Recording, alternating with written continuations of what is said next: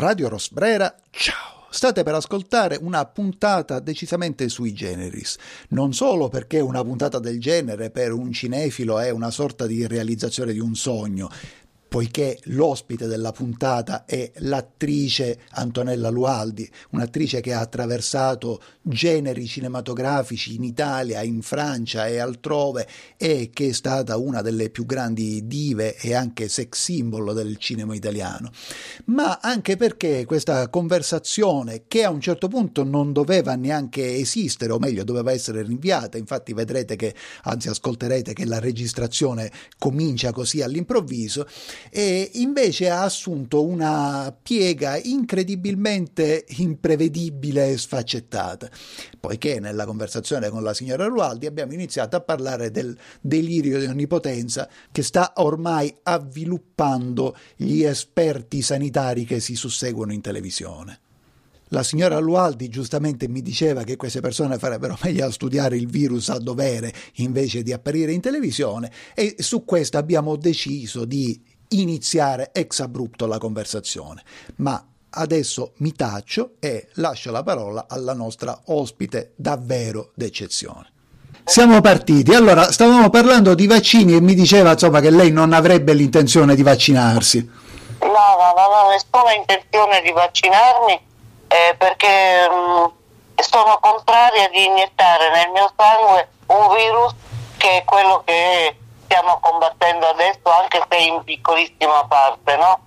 Perché per combattere il vero virus devono iniettare co- come fecero nel periodo dell'influenza. Adesso le racconterò anche di, di, dell'influenza. Quindi sono contrarissima e non, non lo voglio fare e le spiego perché. Quando ci fu il periodo dell'influenza, 3-4 anni fa, adesso esattamente l'anno e il mese non mi ricordo qual è, Comunque, tutti facevano questa campagna anti-influenzale attraverso il vaccino e molti facevano il vaccino e mi dissero no, no, ma lo devi fare eh, nel mese di ottobre, il periodo giusto, l'abbiamo fatto tutti, insomma a loro era andata evidentemente bene. Alcuni era, dicevano di no, io poi alla fine mi sono lasciata convincere che sarà mai, vabbè facciamo sto vaccino e, e l'ho fatto fare, non l'avessi mai fatto.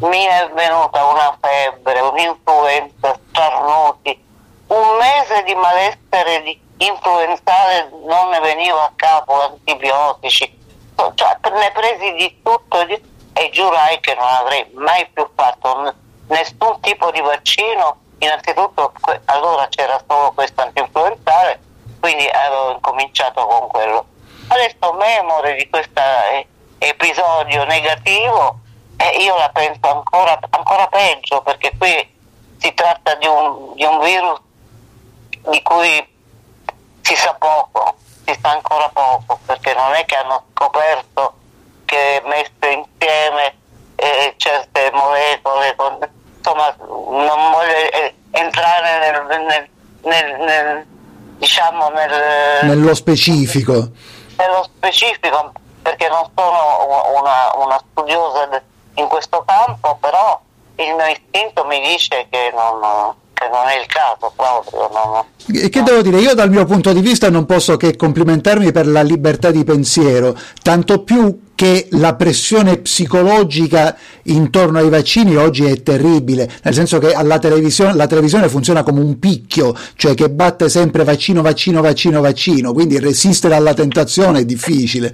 Sì, ma no, non solo, ma la televisione ormai i programmi di intrattenimento o di altro parlano di, parlano di vaccino, di, parlano de, del virus e, e i personaggi che una volta erano gli attori, i comici, queste persone che allietavano la vita degli italiani, adesso sono solo medici e politici, chi, appe- chi appoggia un, un, un, sistema, chi l'altro. E quindi, ma dico, non mi diverte più la televisione per colpa di questi discorsi. E secondo poi, non, non, insomma, non, non si può eh, essere così ossessionati da da questo inseguimento che poi non capisci più, c'è chi dice ah no no, bisogna farlo perché... Eh, ma se uno sta attento, d'accordo per la mascherina, ma che anche quella sia ben controllata, insomma ci vogliono, ma che facciano questo lavoro in silenzio, senza farne ogni volta una, una pubblicità, parlarne come, come, se parlassero del Festival di Sanremo, non lo so. Ormai, eh, a parte che hanno chiuso un po' troppo questi posti dove avrebbero potuto lasciarli tenendo le distanze, se pensano che avvicinando le persone. Io non, non, credo neanche in quello, cioè non credo che avvicinando le persone, se uno è abbastanza forte, se ha, de, mm, cioè, se ha degli anticorpi eh, naturalmente, eh, non, non, non, prende. no, no, probabilmente sarebbe bastata la prudenza, ma non la paranoia. Ma cioè, io le, le vorrei fare una domanda, forse di carattere fin troppo generale, però così mi veniva sentendola parlare. Lei ha la percezione che nel corso dei decenni eh, in Italia si abbia, sia cresciuta la tendenza a, a, sopprimere il pensiero dissenziente o in sintesi che ci sia meno libertà di parola oggi in Italia? Eh, la libertà se la sono presa un po' eh, le, le, forze politiche perché eh, quelli, quelli che hanno più più voti da una parte eh, cercano di schiacciare l'altra e viceversa l'altra così.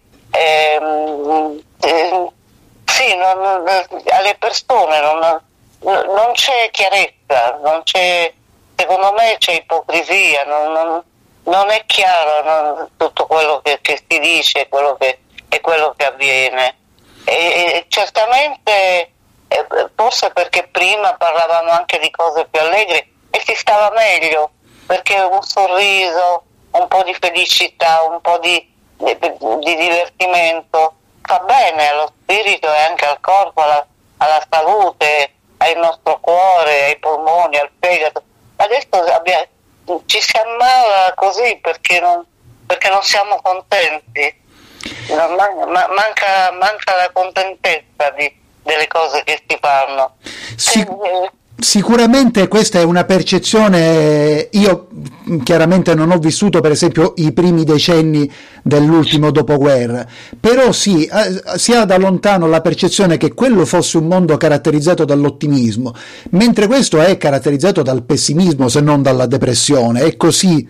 Ma sì, perché allora c'era, c'è stato un titolo di, di un libro che poi ne hanno fatto un solo chi cade può risorgere. Quindi c'era una volontà di venire fuori da, dalla sofferenza, dalla guerra, dalla stupidità della guerra, perché la guerra per me è stupidità, basterebbe parlarsi anche tra persone non, e non, eh, non, dire le cose e poi fare delle cattiverie, e, e dico, è, è uno sbaglio, è uno sbaglio. Allora certamente eravamo più felici perché dalla, dal fatto di non poter comprare il pane perché non c'era e c'era la tessera annuaria durante la guerra e se ti finivano i bollini non, non potevi più io che andavo nei rifugi col sacchettino col, col pane che avanzava lo mettevo lì dentro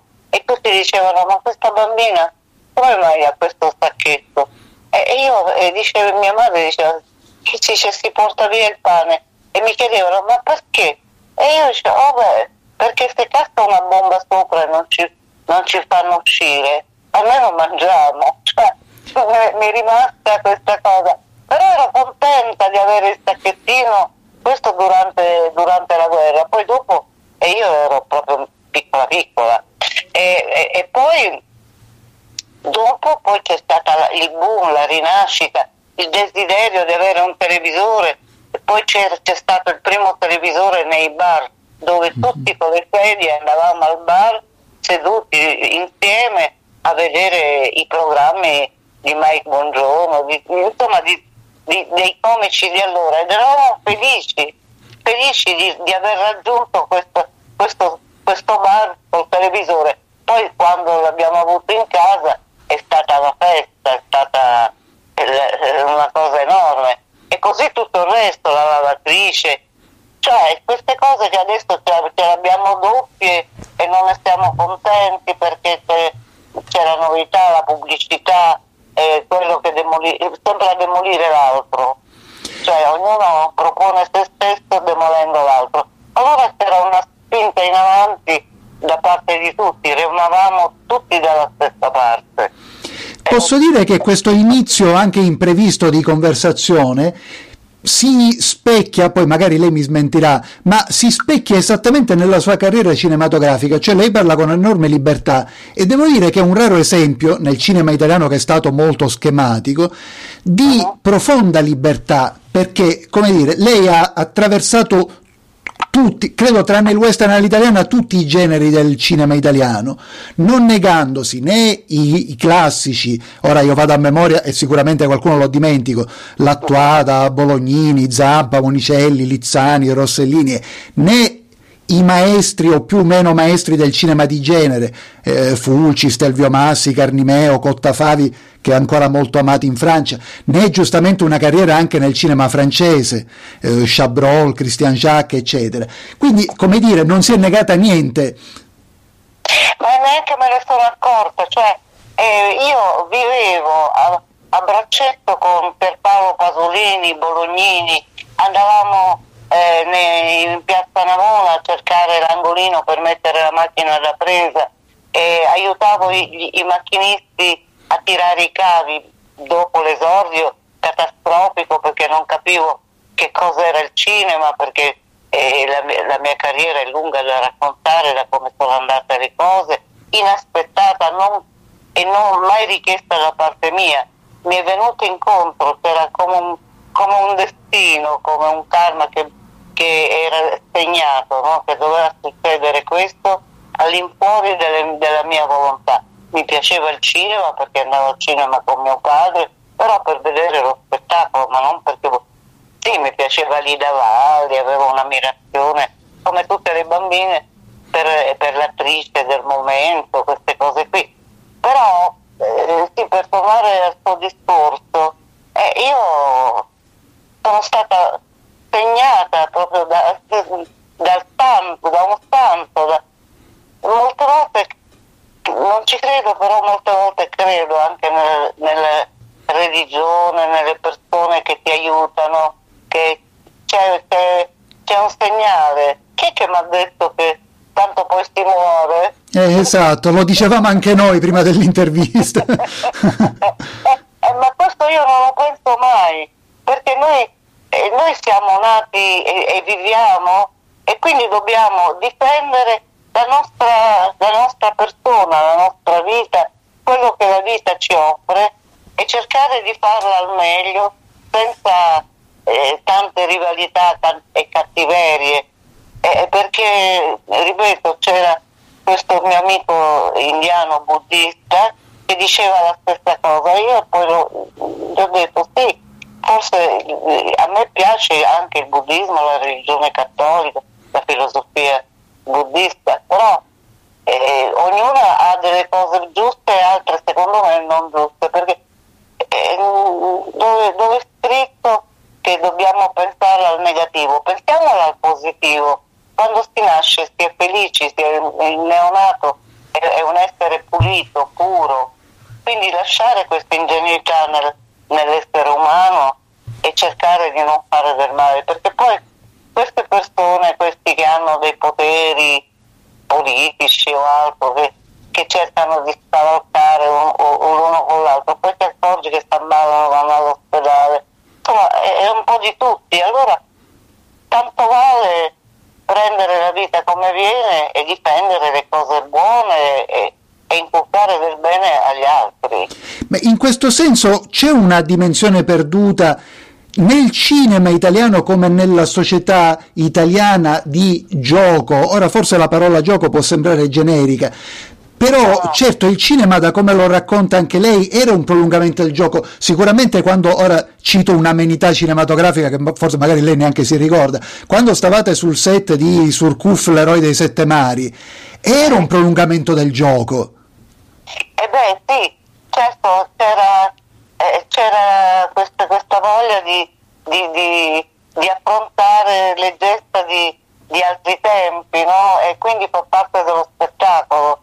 E la comicità anche eh, fa parte del gioco eh, della vita, insomma, e questi, questi che fanno la, gli attori comici così è, è, la parte più difficile secondo me, più facile piangere sullo schermo che, che, che, che divertirsi, che ridere, che far ridere, perché far ridere vuol dire attingere a delle cose, e, e esaminare certe situazioni e poi portarle sullo schermo o in teatro. Quindi eh, sì, insomma, è, è un gioco, è, è jouer, i francesi lo dicono bene, quando uno dice vai a girare, tu vas, tu vas jouer, vai a recitare in teatro homenagem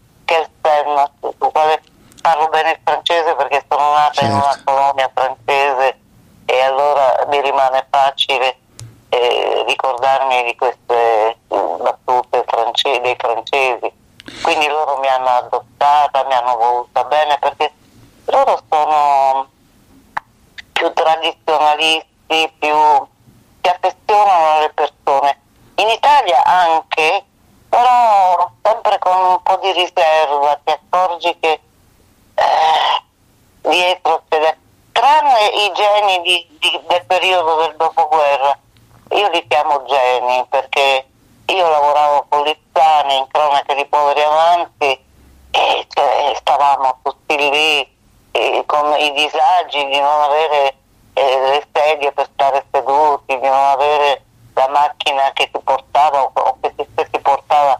Era una macchina scassata come negli innamorati che Tonino Cervi che era figlio di un attore e lui voleva produrre, aveva delle sue idee e faceva bene perché è uno di quelli che hanno fatto eh, le produzioni libere, insomma, senza l'ingaggio della grande casa all'americana. E quindi mm, veniva a prendermi lui con la 500 tutta rotta e con eh, lo sportello eh, che, che, che, riguardava il passeggero accanto alla 500, che ero io, dovevo legare con la cordicella la, la maniglia della porta e, e, e sul suo volant mettere l'altra parte e tenere la porta chiusa, insomma. Quindi e, c'erano queste cose ma non ci facevamo caso. Pasolini si sedeva con me sui gradini di Piazza Navona a chiacchierare, a dire, beh dice se ti viene in mente un'altra battuta, soprattutto Franco, che essendo romano lui interpretava il ruolo di questo ragazzo romano come... Mm. Dice, ma puoi dirle, Manfredi faceva il mio fidanzato e, e parrucchiere, io ero al suo aiuto e quindi mm, c'era tutto questo battibecco che poi cor- corrispondeva anche alla verità perché io non guardavo in faccia a nessuno perché ero innamorata nella vita di Franco. E, e nel ruolo è, è proprio così. Hanno, hanno, hanno, un po' attinto alla, alla, alla, verità. E quindi eravamo, eravamo felici, eravamo contenti. e insomma certo c'è molta nostalgia di quel cinema lì. Senta, ma in questo suo avere attraversato il cinema e mi sembra di capire anche la vita con encomiabile leggerezza, senza scivolare nella retorica, lei ha mai però sentito una responsabilità di essere un simbolo, un modello. Cioè, faccio un esempio, mm, mia madre e mia zia sono solo un po' più giovani, eppure l'altro giorno, sapendo che avremmo fatto questa intervista, mia madre mi raccontava che nello sprofondo della Sicilia loro da piccole giocavano e mia zia faceva finta di essere Antonella Lualdi e lei faceva finta di essere Lucia Bosè. che bella questa storia!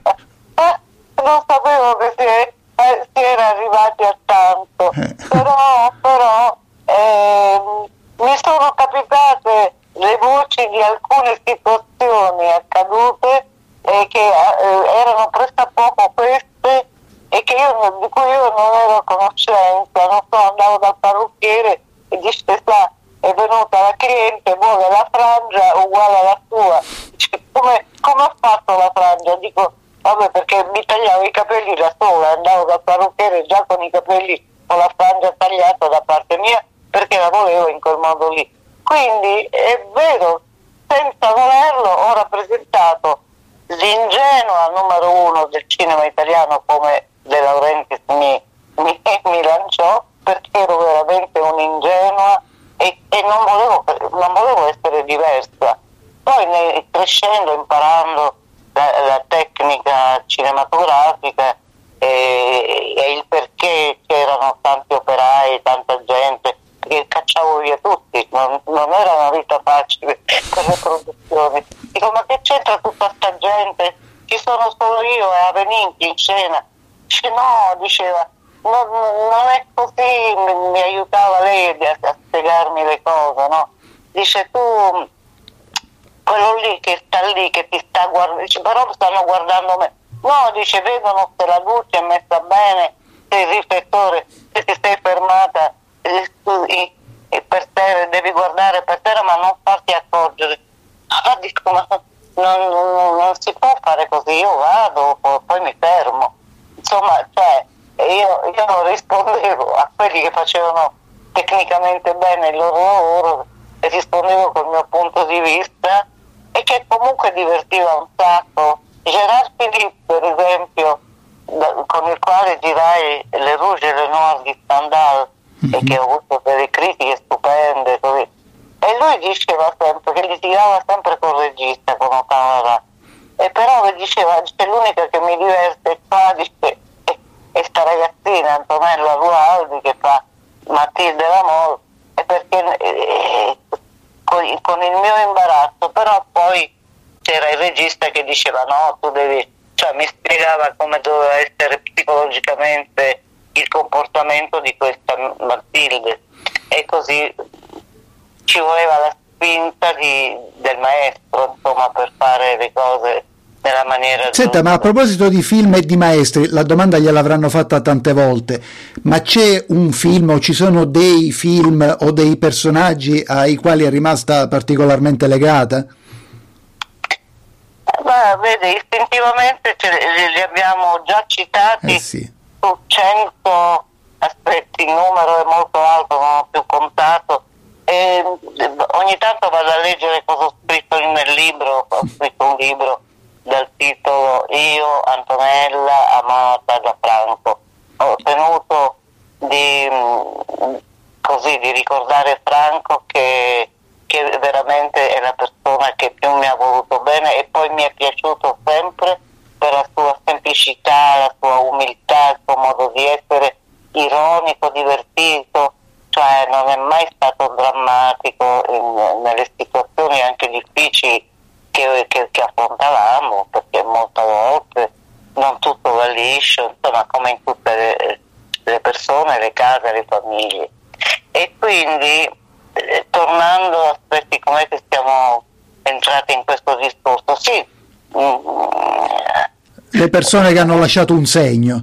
Eh sì, eh, Gerard Philippe eh, era, era un altro genio, peccato che per una stupida malattia se n'è andato a 36 anni, 37 anni, giovanissimo, e noi avevamo finito di fare eh, Le Rouge Noir dal titolo italiano L'uomo e il diavolo. Sì. Non so perché sì. i distributori hanno scelto questo lasciare come, come l'autore l'aveva scritto. Eh, Stendhal era, era, uno che amava l'Italia e, e Le, Monde, eh, Le Monde che fece la recensione del film mi ha, mi ha, mi ha dedicato una pagina dicendomi, elogiando le, il modo cui, con cui mi sono mossa nel personaggio di, di Matilde e in effetti ricordandomelo mamma mia ogni tanto lo, lo vedo. E, e, così vedo anche dei film semplici perché avevo, fatto una scelta di, di, di, carriera di accettare le cose che mi piacevano al di là dei grandi nomi o piccoli nomi. Per me era importante il personaggio quello che come mi muovevo, eccetera. Trump è stato un po' più selettivo perché eh, sta lavorando con Pellini lui eh, e con tutti gli altri, con, con, con, con Bolognini, con Pasolini, con, insomma, con, i grandi, aveva queste possibilità. Io anche, però non, non disdegniamo neanche i registi con un nome meno. Sì, sì, no, è per questo dicevo che è encomiabile leggerezza, perché invece l'Italia è un paese eh, pieno di barriere. Bene, siamo, credo che i nostri ascoltatori saranno stati molto contenti di questa chiacchierata. In conclusione, oltre a ringraziarla, io come dire, ribadisco l'invito di leggere questa che non è solo un'autobiografia, io Antonella amata da Franco, e, e, magari perché no, di ripescare il rosso e il nero. Io per primo ne ho un ricordo giovanile, poi venivo da una famiglia filostandaliana, quindi queste cose erano sacre, però non lo rivedo da tanti anni. Ma Stendhal si era innamorato di... lui viveva a Parma e pare che fosse innamorato pazzo di questa donna eh, Jean de Baroncelli che mi fece la critica del film del Rouge Noir eh, all'uscita disse se Stendhal fosse ancora in vita si innamorerebbe questa volta di questa di, di questa eh, Matilde di, e, di, e, di, Antonella Rualdi insomma mi fatto e io ce l'ho ancora il ritaglio e l'ho anche riportato sul libro comunque saluti la zia perché non l'ho dimenticata nel frattempo e, e, la mamma vi mando un grosso abbraccio adoro la Sicilia eh, perché ho anche una nipote che si è sposata con un siciliano ma a parte quello mi piace proprio la Sicilia il, il, un paese caldo come, come caldo il mio paese la città dove sono nata eh, il Libano certo Beirut sì. Eh, e anche il Libano che attraversa una stagione molto molto travagliata, ma insomma questo poi sarebbe ragione di un'altra puntata della trasmissione. No, non ho detto che non la faremo. Eh. eh. Perché, perché, no? Perché no? Possiamo replicare ad appuntamenti regolari. Bene, eh, grazie agli ascoltatori di essere stati con noi, grazie a, ad Antonella Lualdi di questa conversazione così sfaccettata e soprattutto libera, cosa che in Italia capita sempre meno di frequente. Ma lei è un ottimo è un personaggio col quale dialogo con molta facilità e, e, e quindi speriamo a presto caro Fabrizio Catalano, va bene? Eh, sono lusingato. Radio Rosbrera, ciao. Grazie mille di nuovo, anch'io.